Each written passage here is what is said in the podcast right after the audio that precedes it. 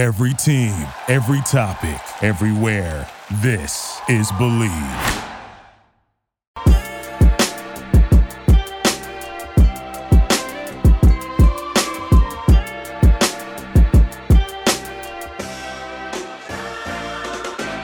What's up, everyone, and welcome to another edition of Bleav in Falcons. I'm your host, Will McFadden.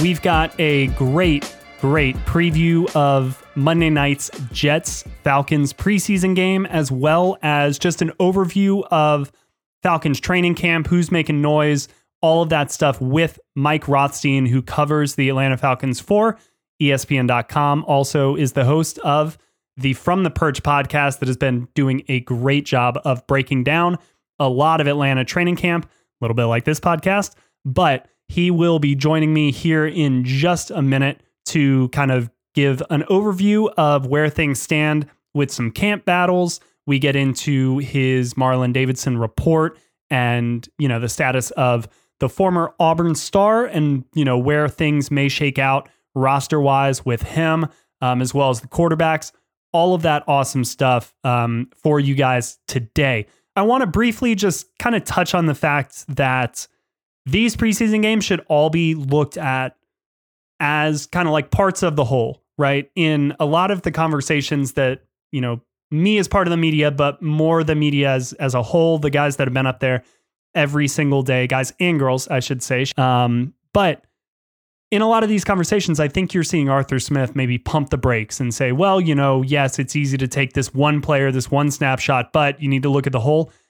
That tone's not going to change. And as much as as we in in the media or fans as a whole kind of gravitate towards splash plays, you know, the things that stand out are easy to notate because they stand out, right? Shocker.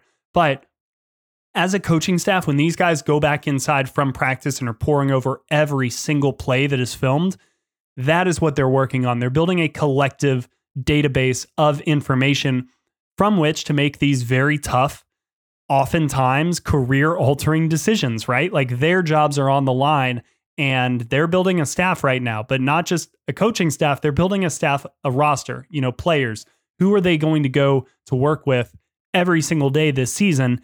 and they've got a lot on the line. So I just want everybody to keep in mind that little fact. And you probably already know it, but it's always good to get a little bit of a reminder that when you watch the Falcons play the Jets on Monday, sure, there may be one huge play that, um, let's take a guy like Dee Alford making that interception uh, against the Lions.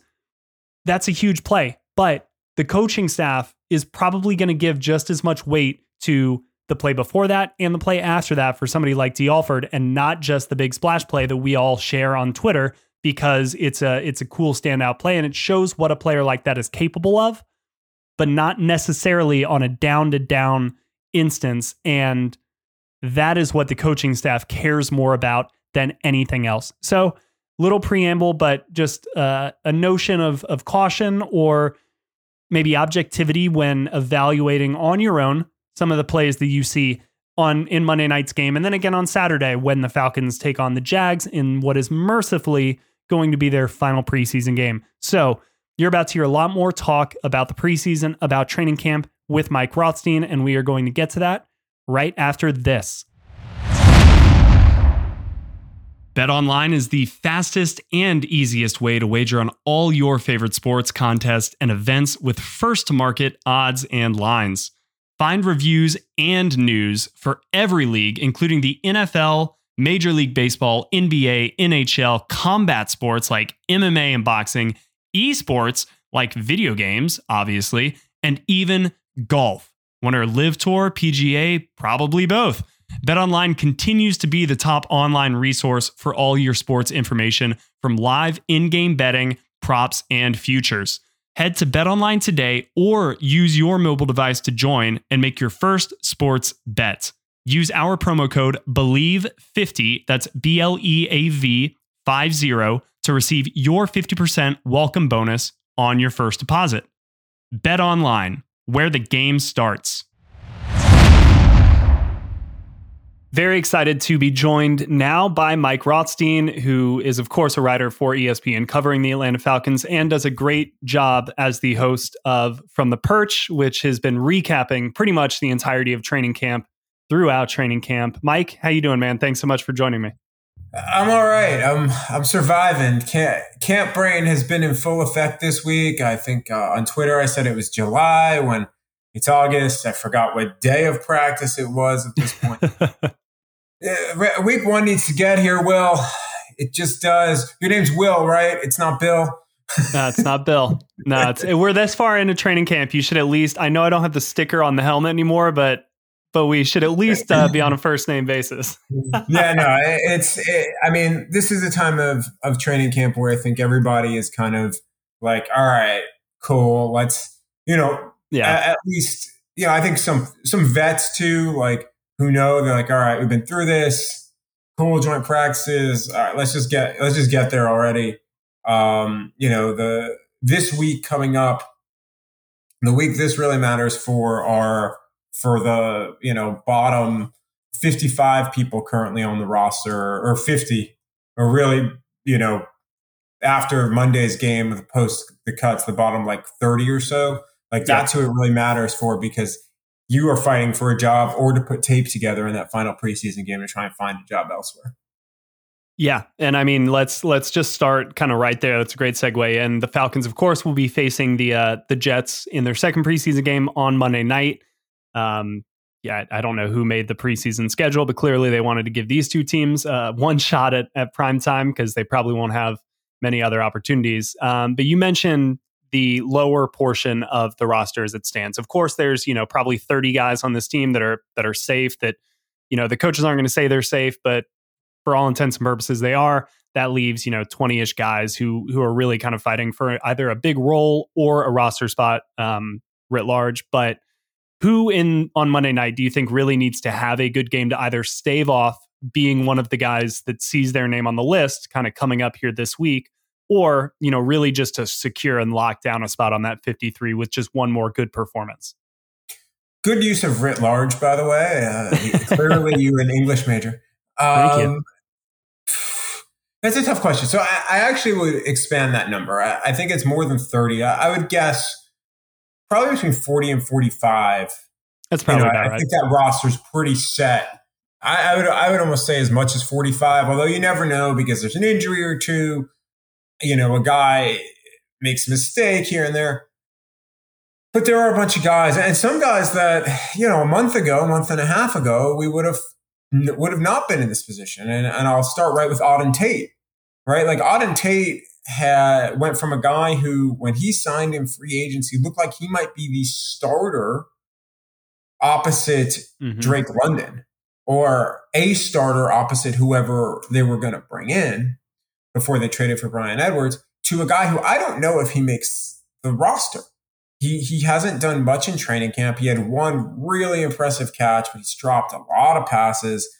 I, I don't make so I make a, I make more out of the first field versus second field than apparently Arthur Smith does. But I've been around this long he because he I asked him about this uh, last week and he had said that you know yeah they're mixing and matching and it's more about reps and sometimes you'll have a guy on that field because you want him to get more reps and install than he might get as like the true backup on another field. But when there are injuries if a guy, if there are heavy injuries at a position, like I'll give you an example, Teez Tabor. I don't necessarily think Teez Tabor is going to make this team. You know, I think he's got an outside shot at making this team. But mm-hmm. Jaylinn Hawkins gets hurt. Teez Tabor moves over to the first field. Auden Tate, even when they were down Bryan Edwards and Drake London in practice, Auden Tate was still on that second field. And if you're a veteran on that second field at this time of camp, that's a bad sign for you. So Auden Tate's a guy that I think is going to have to have a huge week if he's going to make this team.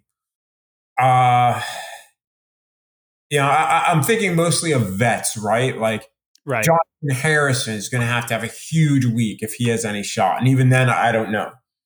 Um, like, I, you know, I'm going to throw a surprise name out there. Um, and, and I think he makes the team still. I do but I don't think his role is as clear as maybe it was, and, and maybe it becomes more of the special teams role that um, that that a lot of people thought, myself included, when they signed. But Mike Ford, Mike Ford's been taking ones reps Interesting. the entirety of the entirety of training camp. But the emergence of Dee Alford and the reality of they clearly have a plan for Isaiah Oliver, who's been taking reps at safety also. So maybe it ends up being uh, Isaiah Oliver and Mike Ford, a very similar type situation. Where I think they really, I mean, Dee Alford was taking first team reps at nickel a good portion of this week. Now, I asked Arthur Smith about this, and he said that, hey, you know, they want to see what he can do. But Arthur Smith's been very big on, hey, you know, a guy flashes here, a guy flashes there. You write about that. People see that. They don't see the three plays he got burnt or the three plays he got pancaked. Mm-hmm. I asked, well, is Dee Alford another one of those guys? He's like, no, Dee Alford literally ever, like, he just keeps showing up and works hard. And once you start hearing Arthur Smith describe a guy as, you know, he works really hard, like, I, you know, all he's done is come in and work since he, he's been here. Like, those are like I think that's like Arthur Smith's love language in a way. And when you start hearing him talk like that, you're like, okay, this guy really has a shot. And the fact that Dee Alford has moved up as he has, now he has to back it up with, I think, another performance here in a game. So you want to talk about a guy who needs to solidify a spot. Dee Alford's a guy there. But I do wonder if that comes at the expense of Mike Ford, where Mike Ford was looking maybe be a starter if Isaiah Oliver wasn't ready, and maybe even if he was. So I do think Mike Ford still makes this team because he's one of their better special teams players. But all of a sudden, say you have a rash of injuries elsewhere, maybe it's a question now. You know, now with, with Marlon Davidson's a good example of, well, what do they do with Marlon Davidson? Because if they do want to have him on injured reserve, eventually potentially designated to return, they have to keep them on the original 53. And that means mm-hmm. they're going to cut somebody and then put them on IR and, and you know, the, the age old, hey, listen, we're cutting you, but listen, stick around, you'll be back in 24 hours. And 95% of the time that ha- ends up occurring, you know, there will be potentially one and who knows, maybe two guys who that category ends up falling under. So those are those are guys to me. And, and Mike Ford's really a name I just had thought about kind of yesterday and today. As I don't think he's on the roster bubble, but I don't I I do think his chance of having a major defensive role might be in jeopardy.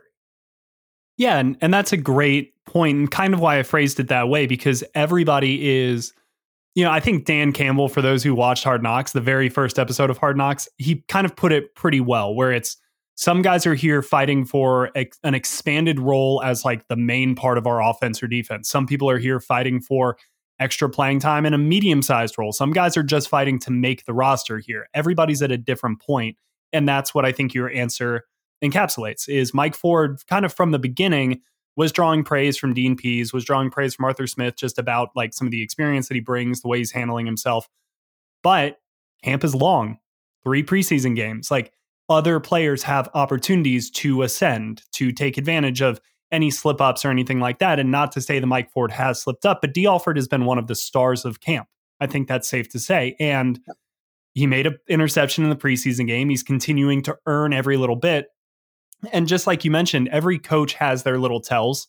They have their little words that they use that's you kind of understand that that means they like a player even if they're trying not to be as effusive in their praise as we might um, but I definitely think hard worker, like that was what we saw with Ade Ogundeji last year, was just kind of some of these words that Arthur Smith used, where it was like this, he clearly likes this dude for one reason or another, and it's stuff that he's seeing out there on the field. So I think Dee Alford absolutely falls under that category. I think that one of the Avery issues Williams and challenges too, by the way, Avery Williams. Mm-hmm.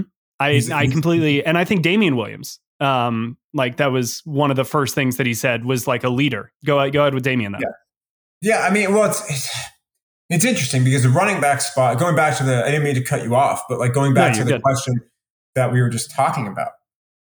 I think every running back that they have right now, other than Cord yeah. Is in that not a lock category. Now, Damien Williams probably closer to that than others. And Avery Williams, if he wins the punt returner job, is on the team. But like Qadree Ollison's ran really well. Yep. And and I just I it's a t- that's a tough cut for me right now. If I were doing a 53 and I'm going to have a 53 that I'm going to have a kind of an updated 53 that drops on Monday. I don't know when this podcast is dropping, but uh, I'm going to have an updated 53 before the Jets game and it'll be my last 53 before uh, my final 53. I, I don't know what to do there. Like I, I might go heavy at running back because I, I, I don't know. I that's a really difficult call if I think you're the Falcons. Now, something might shake out on Monday in joint practices. I obviously wasn't at joint practices with the Jets, so I didn't see how guys ran there. But you know, I, that's that's a tough. That's, I, I you know I keep saying tough, but it's a difficult conversation because running back is so hard to evaluate during training camp because they're not they're told not to tackle. They're told not to really hit. You know, so it, it makes it a little bit different. And I, I get criticized. I've seen some criticism. Hi, Reddit. Uh, I've seen some criticism of, oh, my observations never mentioned the running backs and never mentioned the lines. Well, right. Except for individuals. Well, running back is probably the toughest position to evaluate in terms of training camp practices. That's why in games, I'll pay more attention to it. And offensive defensive line, it's difficult to evaluate that again with the vantage point that we have in training camp because you're right there on the field. So you're not seeing necessarily what you would see from an elevated perch. Um, and, and, that kind of changes a little bit of it as well. Plus, I think when it comes to offensive and defensive line, you get much more of a sense of whether a player has improved based off of what they do in individual one on one or two on two drills versus as a whole unit because you don't know whether they're supposed to be stunting or running a game or if or if there's supposed to be some pulling on the offensive line. And that's kind of, I guess, I'm defending for the listeners who also read my observations. I'm defending my observations a little bit, um, just kind of explaining why I sometimes seem to focus on skill position guys uh, and you know DBs and linebackers. Yeah, and I'll get you back there because it is really hard to uh, certainly the running backs. It's almost impossible. I mean, the Breece Hall touchdown highlight that I guess the Jets like that's clearly a touchdown. That was one cut he made the defender miss yeah. and then just outran everybody. Like that's a touchdown on Sunday. But a lot of times you'll get plays that finish like that where a running back has run through three defenders who kind of slap him on the knee pad and it's like all right, in a game, is that an arm tackle that he runs through? Is that the defender actually is in position, squares him up, and knocks him two yards backwards on the mm-hmm. tackle. Like there's just no way to actually tell unless these guys are really going live. So that's why running back can be really hard. And then when you get a first preseason game like you did, where all the running backs seemingly do pretty well out there, that's what makes it feel so log jammed at, at that right. spot right now. And it's tough to tell. Well, the other thing too, right, is the guy we ha- that hasn't gotten mentioned yet. Well, besides Caleb Huntley, who hasn't gotten mentioned, and right, after I think he had a really strong start to camp, and it seems like that might it's fizzled you know, a little bit. Might, yeah, might not be enough. Is Tyler Allgeier? Yep. And I don't know what to make of that at this point. Now, I I do anticipate Tyler Allgeier being on the roster. I, I don't I don't see him not making the team, although he was a day three pick. So you never know. But I mean, I at this point, if you're taking purely the best guys on the roster, I don't know if Tyler Allgeier hits that marker. Yep. I, I don't. I just don't. I mean, and it's that that's a tough question for Terry Fontenot and Arthur Smith. You know, last year they were very beholden to their draft picks, and and I understood why. Right, like first year you didn't yeah. have that many. You knew you knew the change was a coming, so you wanted to hold on to your guys. Now, I don't know if they're going to be as beholden because, frankly, if they are, then they're cutting two good players for two guys who will probably clear waivers and end up right on your practice squad in Justin Shaffer and John Fitzpatrick because those two guys have been ghosts basically mm-hmm. In, in any sort of meaningful drill and training camp. So, and those positions are also log jammed enough. Tight end is an incredible yeah. logjam. And yeah. I, I, don't, I mean, I would imagine they're keeping four there. And that's because the fourth is Felipe Franks, um, who may end up being their third, but, you know, f- for all intents and purposes. And then offensive line, where you need to keep your best guys because you still are figuring out center. And Jalen Mayfield's going to be on this roster. He's looked better in, you know, in that first preseason game. We'll see how he looks against the Jets and then you need to have tackles. So I, I just don't know where Justin Shaffer fits into that mix if you're really worried about protecting either one of your quarterbacks. Yeah, it's I I totally am with you where I understand in the first year, like that's not the time that as a front office you want to be showing signs that you're second guessing yourself or that you were wrong in your kind of original evaluation of of draft players. So yeah, you tend to keep a lot of your guys from the if not all of your guys from that first draft class just to show hey, this is how we expect things to be done from moving forward. These are the things that we are looking for. But yeah, with with your second class are you staying kind of blindly devoted to these guys that you drafted because you they have these qualities that you're looking for or once you get out there on the field and it's competition and you're preaching accountability and competition and all that stuff at what point you know who wins over the other there and and that'll be really interesting because i agree with tyler allgeier like I, I think that he hasn't done poorly but he hasn't popped the way that some of the other guys have but he's a rookie and so generally you tend to give rookies that spot I think Tyler Allgeier's on the team. I'm referencing more Shaffer and Fitzpatrick. You know, right. if they if Tyler Allgeier looks terrible these this next seven days, right? Would I be stunned? No. Would I, I think he's on the team too, though. Would I be surprised? Would I be mildly surprised? Would that be in whatever like they have me do for ESPN? Like right. surprise? Yeah, that would probably be the surprise, just because he fits the type of mold that they're looking for. Yep. So I, I don't know what they're going to do there. And I know we're just kind of rattling off names a little bit and probably derailing what you were hoping to do with the podcast. But uh, I mean, the, but the other guy is Frank Darby, right? Like Frank Darby yes. a yeah. week, a week ago, week and a half ago was like ninth on my depth chart. At, I don't, I don't keep an actual depth chart unlike some other beat writers who are obsessed with depth charts but um, I, I do have an idea in my head of what I'm looking at. And Frank Darby, among right. all the guys who have played a snap in the NFL, was last um, on that list. I think Frank Darby's firmly on a roster bubble. I, think he has done a lot in the last week to like show that that he's growing and that he gets it and he seems to be taking it more seriously certainly than last year when it was just just a mess during camp. But even really the beginning of this camp, I think he seems like he's gotten it. And I think he's starting to make plays and you're starting to see him show up a little bit more. He has shown he does have some special teams value, particularly as a gunner and a jammer, mostly as a gunner. Hmm. so I think that there is a chance that Frank Darby ends up making this team. And, oh, you know, 10 days ago, I would have said, nah, like that. I don't know I, honestly, I don't even know if that dude makes the practice squad because they've got, you know, Jared Bernhardt, who they love. And, you know, you want, by the way, you want to talk about like love language? Like Jared Bernhardt and Arthur, like there's, there's a love language there, man. Bernie. Like, yeah, I mean, when he's got a nickname for him, like, like I don't expect Jared Bernhardt to be on the 53. I don't think Jared Bernhardt expects Jared Bernhardt to be on the 53. Right. But I, I do anticipate if he doesn't get claimed by somebody on, uh, you know, on waivers, which not many guys do, truthfully. Yeah. Like, I know that's always a thing. If they get through, the vast majority of players do not. I would not be. I would be actually more surprised to not see Jared Bernhardt on the Atlanta Falcons practice squad. Um, you know, uh, the only way that I, I, I can't even about to say this, the only way I see Jared Bernhardt not on the Atlanta Falcons practice squad is if Tom Kennedy, who is the Lions receiver who who was ends up on the Atlanta Falcons practice squad if he doesn't make the Lions because Tom Kennedy is just a more advanced version of Jared Bernhardt.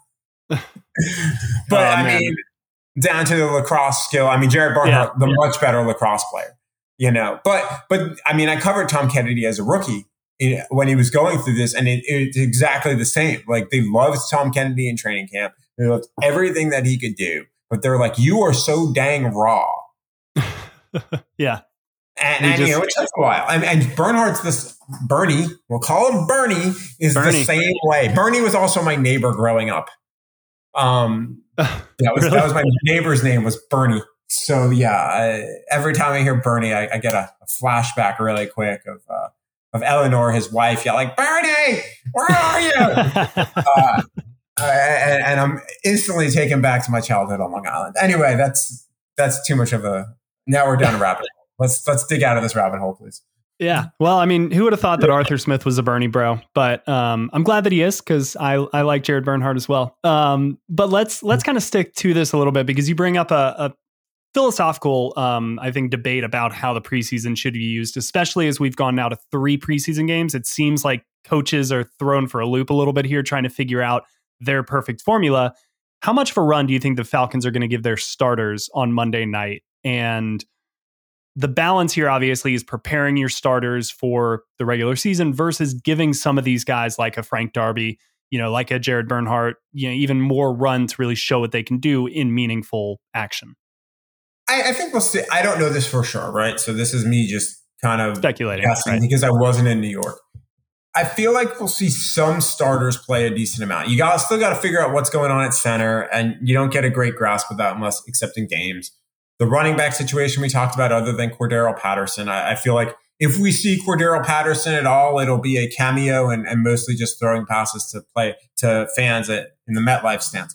But I, I don't anticipate we see much of him, nor should we. I don't think we should see much of Kyle Pitts. Drake right. London, will, we, I would be sh- beyond shocked if we saw him. And I figured he'll be ruled out before the game because mm-hmm. he hasn't practiced all week. And and Arthur's even if you read between the lines, Arthur has even hinted that you know maybe they don't need him to come back until week one.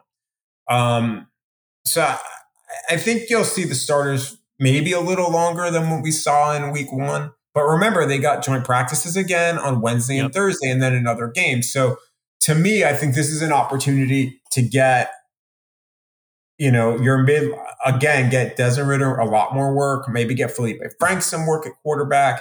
And then in the third preseason game, you're kind of treat, sitting everybody. That that would be my guess. But hey, listen, it was what the third preseason game last year where Arthur Smith actually put out some of the starters for a series. You know, so I, I don't know, and I don't know if anyone's really figured it out yet. And that's I think makes preseason a little bit more interesting.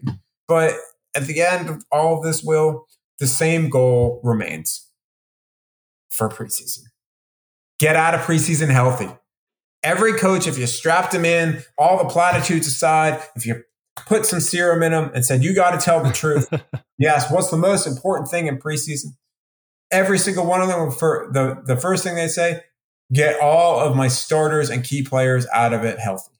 That's the most important thing. Everything else is secondary because if there are some players that you're counting on anyway, you are anticipating that they have taken care of themselves enough on their own to to be able to get there and you count on the practices that you've had and joint practices that you've had to get the proper work in and, and you hope that you just don't have too many situations like what happened with Jaylinn Hawkins you know where now he's banged up for a week or so. And, you know, but again, Jaylinn Hawkins is a guy, I don't know how much run you need to to run him out there, you know?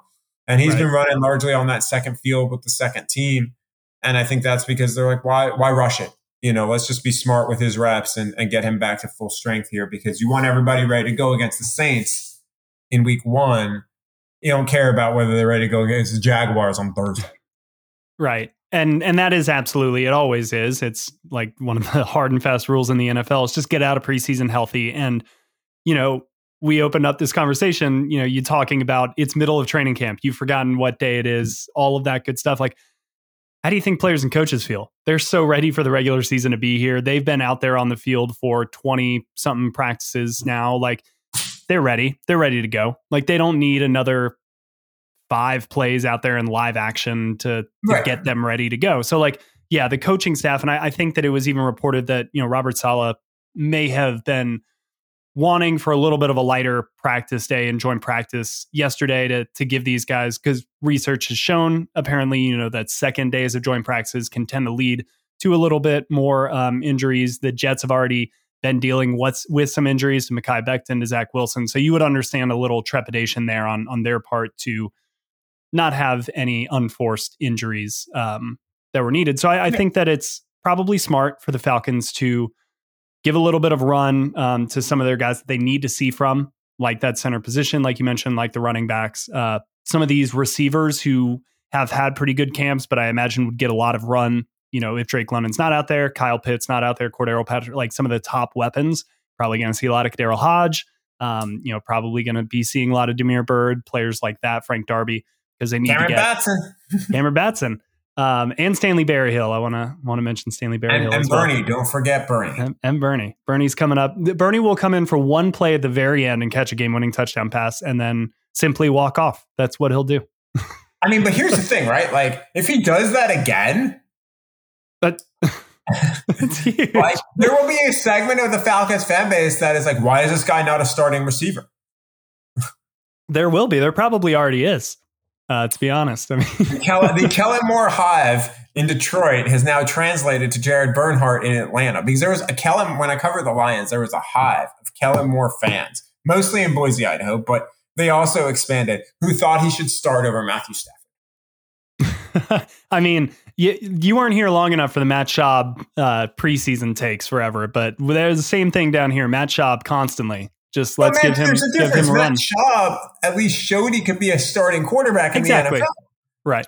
Kellen was Kellen was on the roster half the time because they knew he was so brilliant and yeah. was going to be a coach one day. And the role of any backup quarterback, and understand this by the way, and I, I think we've talked about this on your show before. If not, I've have I have scream it from the rooftops because people are like yeah. backup quarterback, backup quarterback. I know where you're going. yeah. The main role of the backup quarterback in almost every offense is to make sure that the starter is ready. So you want a smart guy who can watch, who can dissect film easily and can break down everything that they're going to see. That's what matters.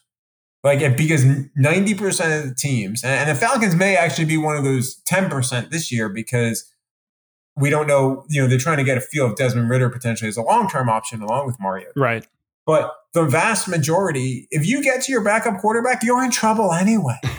like, yeah you know, you if you have a guy that can get you out of a game, can win you a week or two, great. But you want a guy, you know, there's a reason Chase Daniel and the and uh, the McCowns and Dan Orlovsky lasted for so long in the NFL, and it wasn't because they were amazing NFL quarterbacks. It's because they're amazing in the film room. They are easy to work with. They understand their role.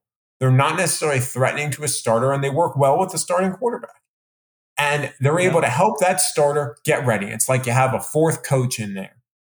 And that is the role of the backup quarterback. And anything anyone who tells you any differently is is selling you something because they want to create competition 90% of the time. I yeah, I remember reading I think it was a Ron Jaworski book or or piece, but basically he was talking to Bill Polian during the Peyton Manning years and Peyton Manning was getting 100% of the snaps throughout the week in practice and and Ron Jaworski was like, "Huh, you know, you're not giving your backup any run or anything like that." And basically, the quote from Bill Polian to to Ron Jaworski was, "If Peyton Manning goes down, we're fucked, and we don't practice fucked." So like, we're we're just not even going to give any air to that. By the way, like Dan Orlovsky, yeah, Dan Orlovsky ended up being one of those quarterbacks in that the Fubar year. yeah, it's like I mean, it, like there it's not very often you have a Jimmy G or a Matt Cassel situation, and that normally speaks to more of the infrastructure of the team in place than the actual development of that that second quarterback because they're they're there to kind of develop themselves. They're there to be ready to go in case of emergency, but nobody's getting them ready to go. Like that is the mark of a good backup quarterback is somebody who is is always prepared. Is Goose to Maverick, right? Like you're back in the back yeah. of the plane, kind of being like, they got flares on us, Mav. Like, what are we gonna do? But you're just there to get your starter ready. Ready. Yeah, I mean, it's basically your you want a self starter in that position. You want a guy who maybe wants to coach one day, or mm-hmm. or, or, in theory, realistically, be a TV analyst one day. I know that might sound ridiculous, but you know, I mean, that, look at how many quarterbacks end up as analysts and end up as good ones. I mean, I would say, you know, I, I love Dan my colleague over at ESPN.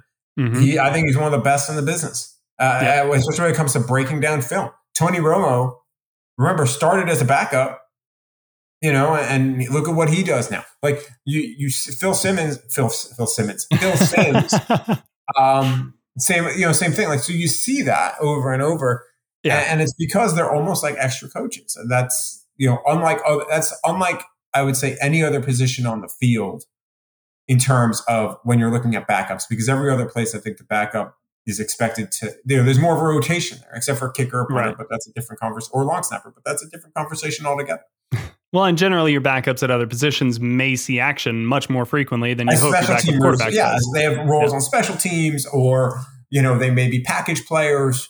Yep. Uh, you know, like sub nickel or sub dime, or uh, you know, they may be a situational pass rusher, situational run stopper, uh, or goal line back. You know, like they're they're different different scenarios there. We've really gotten off course here. Sorry. No, we're we're right on course because I wanted to I wanted to transition to the quarterbacks. Um, what do you what do you want to see from each quarterback? You know, I think maybe Desmond Ridder showed fans writ large like there there we go again. Um, just maybe more than than they expected to see. Everybody who's watched him throughout training camp, you know, like like you, like everybody out there every day, like he's shown flashes of that and then the next day it'll be a little bit worse or a little bit better but it's the consistency that we want to see i think from desmond Ridder. but marcus mariota looked you know calm looked like he was running the show fairly well but but still maybe ran the ball a little more than than people were expecting still you know showed some tendency to maybe tuck in run it instead of sticking in there throwing some pat what do you want to see from these guys out there in your second chance to see them against kind of live competition wearing a falcons uniform stay healthy. I mean, that's that. That's what you really want to see. No, truthfully, I mean, because preseason is preseason. They're running a vanilla offense. They're not going to mm-hmm. run anything like super exotic. And I get the sense that Arthur Smith probably has some of that ready to go this year uh, because he has a little bit more mobility in his quarterbacks. I don't want to see much of Marcus Mariota, truthfully. I, okay. I think you continue. I think you play him again a quarter. Maybe you play him a little bit more in one of these two games. I think you play him a half. Like I think, oh, you know, I, I think, if, and then the other one you sit him. Now, maybe because they only have two quarterbacks or two and a half with Felipe Franks, maybe you're playing Mariota every game. I, I don't know. I, I, would not do that, but again, I that's why I'm not paid Arthur Smith money.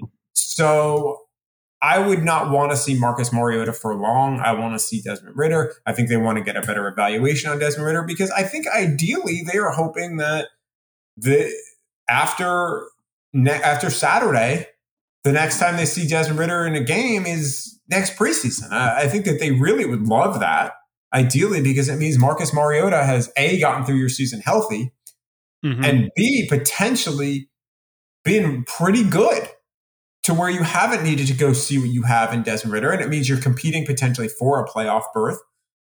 And all of those things I think are positives. So I think they really need to see more of Desmond Ridder. Now, of course, from in a fan base perspective, the more they play Desmond Ridder and the better Desmond Ridder looks, right. the more there are going to be there's more there's going to be external pressure on Marcus Mariota, which is not fair to Marcus Mariota because Marcus Mariota has looked better in camp almost every day. And that's just facts. That's just the fact of it. Um, I, I want to see progress from Desmond Ridder. I want to see him to build. I want to see him build on what he did against the Lions in terms of an internal clock and when to take off, making smart throws, better decisions. He was 10 of 22. We know this, but that was really probably 14 or 15 of 22. Um, but he also got away with two really bad passes that should have been interceptions, including one that would have been a pick six if he wasn't yep you know, roughing the passer, which like you can argue that maybe a roughing the passer call should not negate a turnover. you can argue yeah. that because it had nothing to do with, you know, that was a late hit after after right. Yeah, the decision still still yeah, the decision still poop. Um, and, you know, so I want to see better decision making from him in that aspect. I want to see again smart play, which I think we did see from him. And from Mariota, I want to see him slide when he takes off right now because there's no need to dive for a third down yeah. in the preseason. Like if you slide, you come up a yard short, you want to know who's not going to get mad at you? Anyone. like you need Marcus Mariota, stay healthy. Like you, you, haven't been injured a lot, but you've been hurt a lot. So like you need right. to like not be hurt. Like do not go into week one hurt. Yeah. I, that, that, that's what I want to see. I and I think that's all that's all really fair because yeah, it was it was shocking to see Marcus Mariota on that first drive, like first play, take off and and what gets sandwiched between Aidan Hutchinson and whoever the linebacker was coming yeah, over. I mean, listen, I'm not a fan, and I'm I'm sitting there at my television. I'm like, what are you doing, bud? He's a gamer, you know. He's a gamer. Guess, he just wants to. Like, be smart, man. I know you're super excited to be in a starting role for the first time, but you want to keep that starting role. And the way you do that is by staying on the field. He's like Keanu Keanu Reeves in the replacements, just uh, you know, fighting for every single yard and playing gritty. Um, hey, you know what? If he could, if if they could get the quarterback play of Shane Falco, yes, I think they would take it. But I would want the what, what was is that Re, was that uh, Jonathan Rhys Meyers who was the the smoking kicker or Oh, yeah. Reese Davis? I forget I forget who that was who who that actor is. Mhm. Um, obviously, Reese Davis, not my colleague, Reese Davies. Right. who's- Yeah, who's not Reese college Davis, game day. R-H-Y-S-D-A-V-I-E-S. Um, I don't remember which actor that is, but whoever it is, if that guy could be my kicker, I mean, that guy, that guy exudes personality. And Younghoe Koo is, you know, fine to deal with, but like, I want, I like personalities in my, in the people I cover, and that guy seemed to exude it.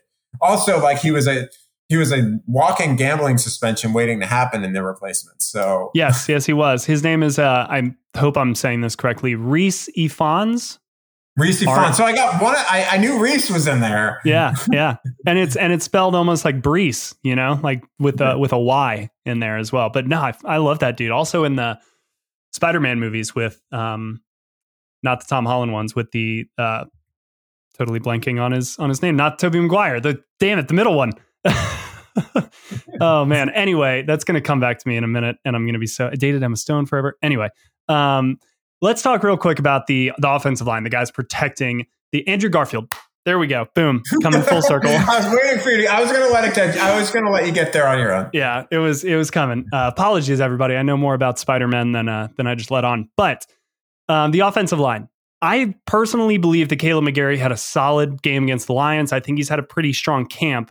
Yeah. But both he and the offensive line, kind of all levels of the offensive line, are going to be tested by what I think is one of the de- deepest defensive line groups in the league. I think the Jets have a really solid starting group of defensive linemen, and then there's not a whole lot of drop off, um, comparatively speaking. So, how important, just like it was for the Falcons' defensive line last week against the Lions, I thought it was a really good test, more than you would expect to get in a preseason game. Same thing here with the Falcons' offensive line. How much more will we learn about the Falcons' offensive line, starting and depth wise, in this preseason game? I think we'll learn incrementally, incrementally more. But the truth is, we won't know a ton about them until probably week four. I mean, just because they're still figuring out the center situation. That much is clear. They're going with a day to day rotation. And then, Do you think that continues into the season? No, I do not. I, I think if that continues into the season, you, you're playing with unnecessary fire. At some Yeah. point, you need to make a decision. Now, you can have a quick hook. You can absolutely have a quick hook on a guy, but especially with a new quarterback in your offense, especially with young players everywhere, uh, you know, I mean, the only way I can imagine them doing that is if they just take any calls away from that from the center entirely and just give them all to Chris Lindstrom, which would be unorthodox as a guard. No, but at least it's an interior lineman who can get down the line. And he could do it, right? He could Right, do he it. can absolutely do it. Uh, so I I don't know. I I do think it's uh, my gut would be, of course, their drafted player is Drew Dalman. So I think they would love to see Drew Dalman win the job, but if Matt Hennessy's the better player, they're going to play him. And you know, it's not like Matt Hennessy's a ten year vet, so you're like, oh, you know, uh, like Matt Hennessy's a young guy too that can be your guy. So I I don't think it goes into the season. I mean, that's the only job that's open really in my eyes right now. I mean, I think I, I'm going to throw this out here, and it's it's a wild, probably hot take, but I do think if Jalen Mayfield continues to play well, I think he could creep his way back into a com- in into a competition. But I don't think that that's a comp. I think that's one of those situations of it's a shorter lane for Elijah Wilkinson if he's not playing well than, than maybe we initially thought. But there's been no competition at right tackle. It's been Mhm. Kaleb McGary since day one. And I think it's because Kaleb McGary showed up and, Yep. and has played well and has at least shown them what they wanted to. And he was always a good run blocker. That was never the question. The question was his pass blocking. Like he was always, I think, an average to above average run blocker. It was his pass blocking that was atrocious. So if Germain Ifedi, if Germain Ifedi's not giving it to you, then where you know Rick Leonard, they've been running primarily on the left side, and he's a roster bubble guy to me. Uh, or maybe a Ifedi is one of those guys. I think is a roster bubble guy because there's not a guarantee they're going to keep four tackles because you could play Wilkinson or theoretically even in a pinch Mayfield right tackle. So, I you know I, I, don't I don't know what happens there. I, I, but I think their line is largely set other than center, and I think we'll learn a little bit more. But we'll see how much starters play. You know, I, I imagine they're going to once again take a long look at Jalen Mayfield. I think they're going to take a long look at a guy like a Tyler Vrabel, guys like Leroy Watson, Rick Leonard. I think they'll get a long look at Germain Ifedi again. And you kind of figure it out from there. But there's no need, again, to play starters all that much. You play the starters when, you know, Marcus Mariota's in, and maybe, maybe, maybe you give Desmond Ridder a series with that first team offensive line just to to see what he looks like behind that. Yeah, and I I agree with you. Certainly, Lindstrom, Jake Matthews, Kaleb McGary. I'd be shocked if if they're out there for too too long. Um, maybe it is good to get Desmond Ridder one series, but again, depending on how long those series go, it it sounded right. like Arthur Smith had in his mind maybe a plan to go with Marcus Mariota for one more series, kind of in the first quarter in that first game, but first drive last 12, 13 plays. So on both sides. Yeah, exactly. So it was a long, long drives in the first quarter. And if you're a coach and you're looking down, you have 15 plays scripted for for your first team offense, quote unquote. Like, what are three plays kind of going in the trash can there? Like, it's worth well, just not exposing them. Also, the other part of it too is you don't want to necessarily put your first team out there against uh, an opponent's second team. True. All that much because the quality of play diminishes. You're not getting as good of an evaluation. And this is all evaluation more than anything yep. else. And also, you never know if a second teamer is going to go rogue in an attempt to make a roster and make, you know, make a play. And then all of a sudden he takes out, you know, your starting running back. And then like, what the heck? Like, yeah. so, you know, there's so, there's so many negatives to doing that. And, you know, coaches, coaches never talk about it. Like that's literally like a violation. Like what Dan, like my understanding is that conversation with Dan Campbell never actually happened. Like, uh, at least not in the way that it was portrayed publicly. Mm-hmm. Uh, that's my understanding of it. Uh, but I, I think there's kind of an okay, like, yeah, like you don't want to throw all of your starters out there when you see backups. So if you start seeing a team putting all their backups in, you're maybe going to pull your starters too, even if that wasn't necessarily your plan. Yeah, you know, you're, going, I, you're going go with your plan to an extent, basically. Right. Yeah. It's it's all adjustable. It's all you know got to be taken in. You know, new factors that come into play. You got to kind of adjust on the fly, which is is good tweak. But I know you're a tennis guy. It reminds me a lot of if if you're playing against somebody who maybe has a lot of power or whatever, but is still inexperienced. Those are the guys that freak out a little bit because they don't have the control that somebody who is immensely talented would have. So you run the risk of them having a bad serve that then goes way astray and hits their partner in the back of the head or somebody who is at the net you maybe don't have that level of trust. They're not, not going to just absolutely nail you with the tennis ball because they don't have that level of control. Sometimes it's like that with the backups in a game where if you're a starter you anticipate that they're going to go about themselves with a certain level of decorum you know because yeah. they understand it's a preseason game. If you're a roster bubble guy you don't have that luxury and you're coming out to to play hard and that's where injuries can happen. And yeah you just don't want them to happen with with your starting group. So we last thing happen. And, and by the way well, jim right. caldwell jim caldwell will be very excited of the use of the word decorum. Uh was he was a big he was a big decorum guy. There was actually a drop that the local radio station in detroit created uh, with him saying you know just a little decorum little decorum little decorum. And they just played it over and over again um, they, they, were very hard on Jim but uh, I'm probably unfairly so. Uh, mm-hmm. But but what my what I was going to get at with all of that is there was a point to my my interruption, which is yeah. I mean the other thing too is when you look at it, and sometimes it's the opposite of you have the guy who doesn't have as much power. And I, I since we're going with the tennis analogy, I was at the Atlanta yeah. Open when Isner lost and Isner had no answer for this guy who was serving 80 miles an hour. Like mm-hmm. Isner looked like he was befuddled. Now he was also in an immense amount of pain, you could tell. Like, but like he just couldn't, like, he's just like, I, I, don't know what to do with this. And, and that's part of also too what you're what you're dealing with and when you want to, you know, make sure your best are going against your best and, and you kind of go from there. That is true. Yeah. I mean, this the speed of the game, right? Like the same speed that we talk about with rookies and it's faster and you got to adjust. Same thing when it slows down a little bit with these younger guys, like that can throw you off to an equal degree if you're used to a certain speed. Um, so that's that's a great point as well. Last little thing here, um, your report, Marlon Davidson's knee scope. Um, anything extra on that? Do we expect him? I mean, I know that you have said he's not a roster lock. I kind of feel the same way, but the upside is still clearly there. Uh, how much do you think it's in the hands of the guys who would take a spot from him? Somebody, you know, like a Jalen Dalton or, you know, uh, Abdullah, these guys who are fighting for a roster spot. And how much do you think it's it's still just about Marlon's health? His upside is still clearly there. How do you factor all those things together? I think it's a little of A and a little of B. Uh, I think if Jalen Dalton and Abdullah Anderson or maybe a Derrick Tangelo who flashed mm-hmm. early in camp and then kind of, you know, like we were talking about at the top of the podcast, Arthur Smith talks about splash plays and then a guy disappears. That's kind of been Derrick Tangelo's story at camp. Yep. Um, you know, those three guys, if two of them start showing out in the last, and again, I wasn't at Jets during practices, but, you know, Timmy Horne's another guy, obviously more of a, a true kind of Grady Jarrett backup or, you know, really Anthony Rush backup than than a guy that you might put in an end. But two of those three guys, two of those four guys really start to show up. And yeah, maybe they just like, you know what? Done we're, we're okay with Marlon Davidson. And, and maybe you put him, maybe you try to stash him on your practice squad if you want. Um, you know, if he doesn't get claimed, especially because he's injured, he might not get claimed.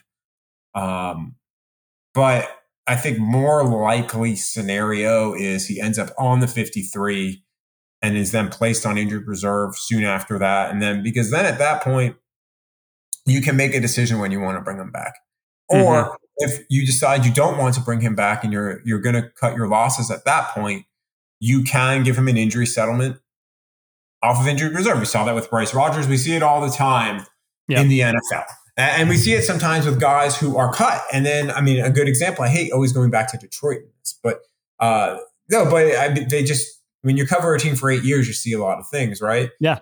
Um, Zach Zenner was a guy who they love, they like Zach Zenner a lot, but he's a roster bubble guy. Zach Zenner, by the way, now sports agent. But uh, Zach, they cut, they basically put Zach on injured reserve. So they didn't cut him and then put him there, but they just put him right on injured reserve. They gave him an injury settlement, I think a couple weeks after that.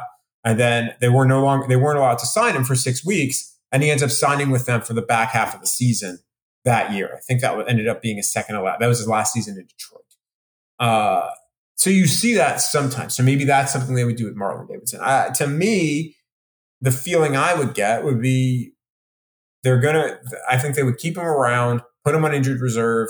And then if all of a sudden, when he's healthy, whenever that is, if you've got depth issues, like, you know, you lose a guy, you lose two guys, well, all right, you, you can bring him back after three weeks, right? If if you don't, you either keep him on injured reserve or if you're completely done, then yeah, then you then you move on. So, you know, I I don't know if this is the last we've seen of Marlon Davidson in a Falcons jersey, but I don't know if it's not the last we've seen of Marlon Davidson in a Falcons jersey. Yeah, you know, I, the one thing I would say about Marlon Davidson is he was not a starter at that when he at the point of him getting hurt, and I don't know if he was close to it. Uh, I think he was at the time probably their number four defensive lineman, but Jalen Dalton was playing well enough that it might have been number he might have been Trent. It would not have surprised me if he was still healthy if it if he would have been five. And then at that point, if he's five, I don't know if he's on this roster because he's too similar in body type to and, and skill set to Jalen Dalton, to Ta'Quon Graham, to um, Grady. Even you know, all of a sudden he's your fourth at that, and then you've got Anthony Rush and theoretically maybe Timmy Horne, who might mm-hmm. be an underrated guy to make this team. By the way um, as that second big guy, if that's how you want to operate in the, as a you know second, if you feel you want that secondary run stopper big guy, and yeah, so I, I don't. I mean, I don't necessarily think he was going to make the team if he was healthy. He was going to have a really good camp. Yeah, I and, and, and he was not having that. He had one or two good days, and then right. it was the Marlon Davidson that we saw that we've always seen, which is it's in there somewhere, but it just doesn't seem like it wants to to escape uh, whether that's because of Marlon or just it doesn't happen, whether because of injuries. But like, I know that you know fans are fascinated with him, and or I can't believe maybe they would cut him because it's a second round pick. But like, different regime, different yep. defense. Yep. And also, sometimes guys just are overdrafted. And we've seen we see it over and over and over. And Teez Tabor, we talked about at the top of the show, another guy who was overdrafted. Mm-hmm. You know, I mean, so that second round, the second round is so bad for so many teams because it's like first rounders you feel good about. Second rounds where it, it starts to get a little bit questionable because you you know, and and sometimes you got guys who are overdrafted, and sometimes you got guys who are severely underdrafted, and we see that over and over again. So you know, the second round to me is always a really interesting interesting area uh, in the draft. But obviously, Marlon Davidson's a guy who fits in that area. Yeah, the second round is is definitely one maybe the hardest round, right? Because you've got you've got your 32 guys that or and mostly most of the time it's not 32 guys. Most of the time it's 15 guys that people feel pretty confident about in the first round as first rounders. And then outside of that it could be a group of 55 players who could go yeah. anywhere from pick 17 to pick 64 in the draft. I, I, I would just say more. I would say pick 80 or 85. I mean, yeah. I mean, know, it, I, would say since they changed the draft, that set this day two is is where teams, in my opinion, win or lose, mm-hmm. and, where regimes succeed or fail. I, I believe I believe that firmly. If you have good second and third rounds, you you've put yourself in a pretty good position. If you have bad second and third rounds, you got a lot to overcome unless your infrastructure is pretty set we'll, we'll see what that means for the Falcons. I think so far they're they're second and third. I mean, again, it's way too early to tell, but Richie Grant looks like he's going to be a starter. And I'll mm-hmm. tell you, we're talking when we talked when we and maybe we'll close here because we talked at the top a little bit about Dee Alford and camp stars. Three of the guys who I think have had the best camps, period, are in that secondary in Dee Alford, Darren Hall, and Darren Hall may play very limited snaps this year, but I'll tell you, I think if it, it would not shock me to see Darren Hall at some point maybe really push Casey Hayward for that job. Uh, it would not surprise me because he has played really well. He shows up every day. And again, if you're starting to, it's, if it's going to be clear it's, the season's going not the way you want it, and you want to get the young guy experience, and maybe you want to see if Paul and Terrell are your guys for the future yeah. at corner, maybe, maybe you start to see that. And the other guy um, is Richie Grant. Richie Grant's had a really good camp.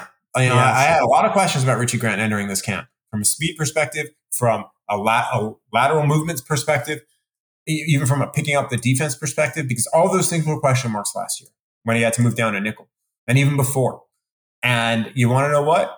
He looks good. He's one of the few guys that in camp has consistently been able to hang with Kyle Pitts, and that's not nothing. So, uh, do it, does this translate to the regular season? I don't know, but I'll tell you, I think he's had a really good training camp, and, and that's that's a good sign. I think if you're the Falcons, and that ends up being something that potentially works out for you. I'm I'm glad that you brought up Darren Hall because he really may be one of the most like underrated players in in this camp and throughout the summer. I mean, of guys that have have popped that we've talked a lot about. I, I don't know. I think Darren Hall's kind of got lost in the wash a little bit, and because he's probably not going to play a ton in the preseason, I don't know if he's going to build that kind of word of mouth buzz either, where fans who see him in these preseason games making some of these plays that that then the the grassroots kind of conversation starts about Darren Hall. But right. it's worth noting that he has played really, really well, I think, throughout training camp and should yeah, be a player I, I mean, considered I, yeah, on the rise. I don't I don't expect to see him much in the regular season, at least early on. But mm-hmm. I you know, I, I don't and I don't see him as a guy that they're going to bump inside. I, I, think he, for now, right. stays outside. And that's uh, generally like teams don't rotate their outside corners. They're not part of right. a rotation. So that's why, you know, it's not because Darren Hall still needs more time, although he does. Every player needs a little bit more yeah. time to to mature to season, but this isn't the rookie Darren Hall that they were asking to step in at times last year. This is no, he's come he, a long way. Yeah, he, he's got a chance to be a, a uh, you know, I, whenever I say average NFL player, I feel like that gets taken poorly. But right like that's a really that's a good thing. This team like, needs more average NFL players. Yeah, I think, I, I, think, and I think he's got a chance to be better than that too. I mean, I really, really like what I've seen from him. Awesome. Well, uh, that's Mike Rothstein giving his thoughts on the Falcons preseason before they take on the New York Jets on Monday night.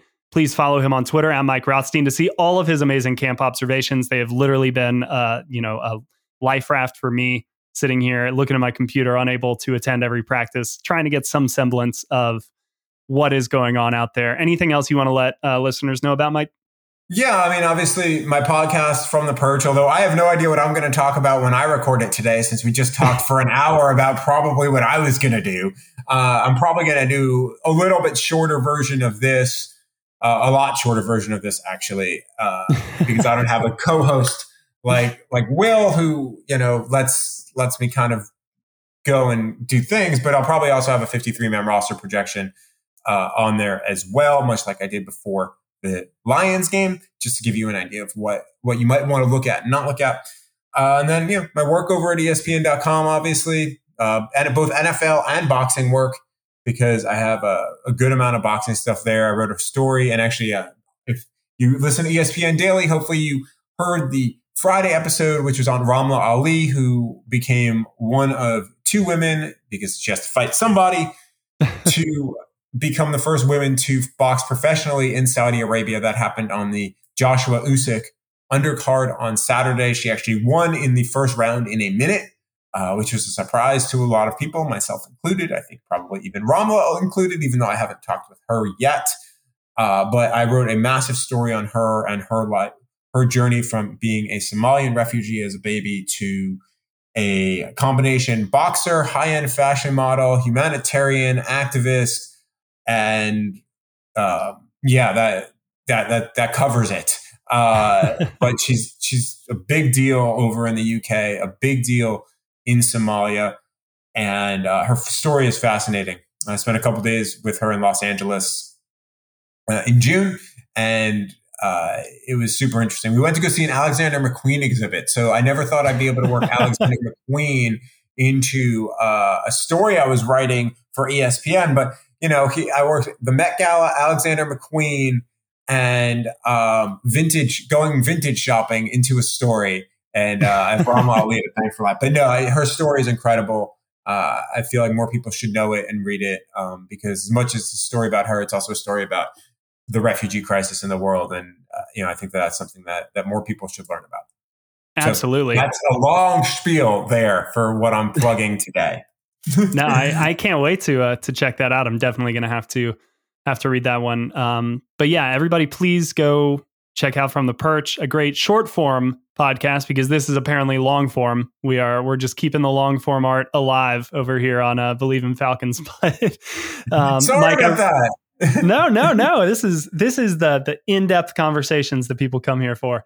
Um, but I really appreciate you taking the time to join me on this Sunday morning turned afternoon um, I'll let you let you get out of here, rest up before another preseason game. And thanks again for your time, bud. No problem. I'm gonna go food shopping now. It's gonna be super fun. Heck yeah. See you.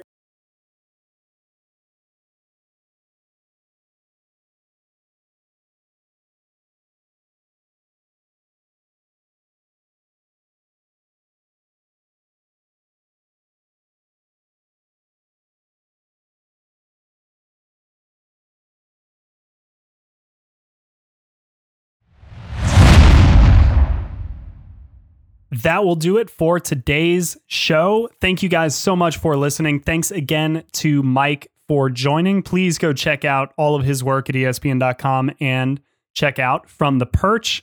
Uh, a little bit of housekeeping reminder that after uh, Monday night's game, well, you know, we'll record Tuesday, but you will be getting some content right after the game um, from myself and Allen Strk, who writes for the Falcoholic.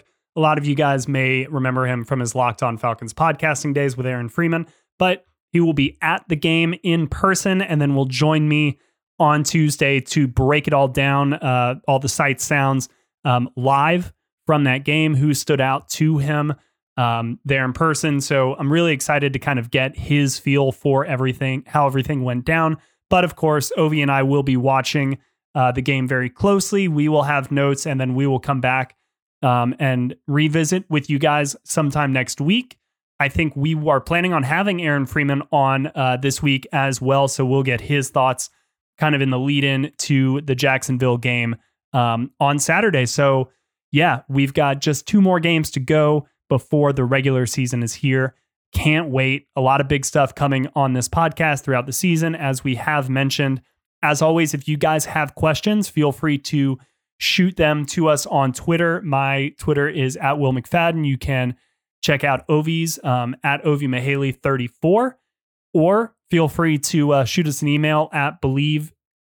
I don't know why I said at there because it's just an email, but you can email us at the AT kind, bleav in falcons at gmail.com. Once again, that's B L E A V in falcons at gmail.com. So shoot us a note anytime. Uh, let us know what you like, don't like about the podcast, or if you have any questions about the team, and we will get to it there. So, that I think does it for us today. Um, as always, today's podcast is presented by Bet Online.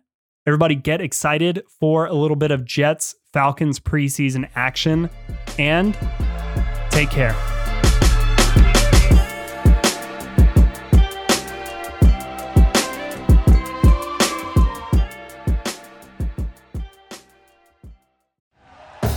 Thank you for listening to Bleav. You can show support to your host by subscribing to the show and giving us a five star rating on your preferred platform.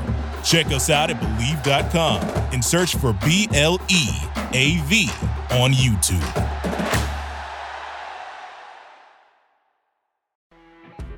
You know, when you're listening to a true crime story that has an unbelievable plot twist that makes you stop in your tracks?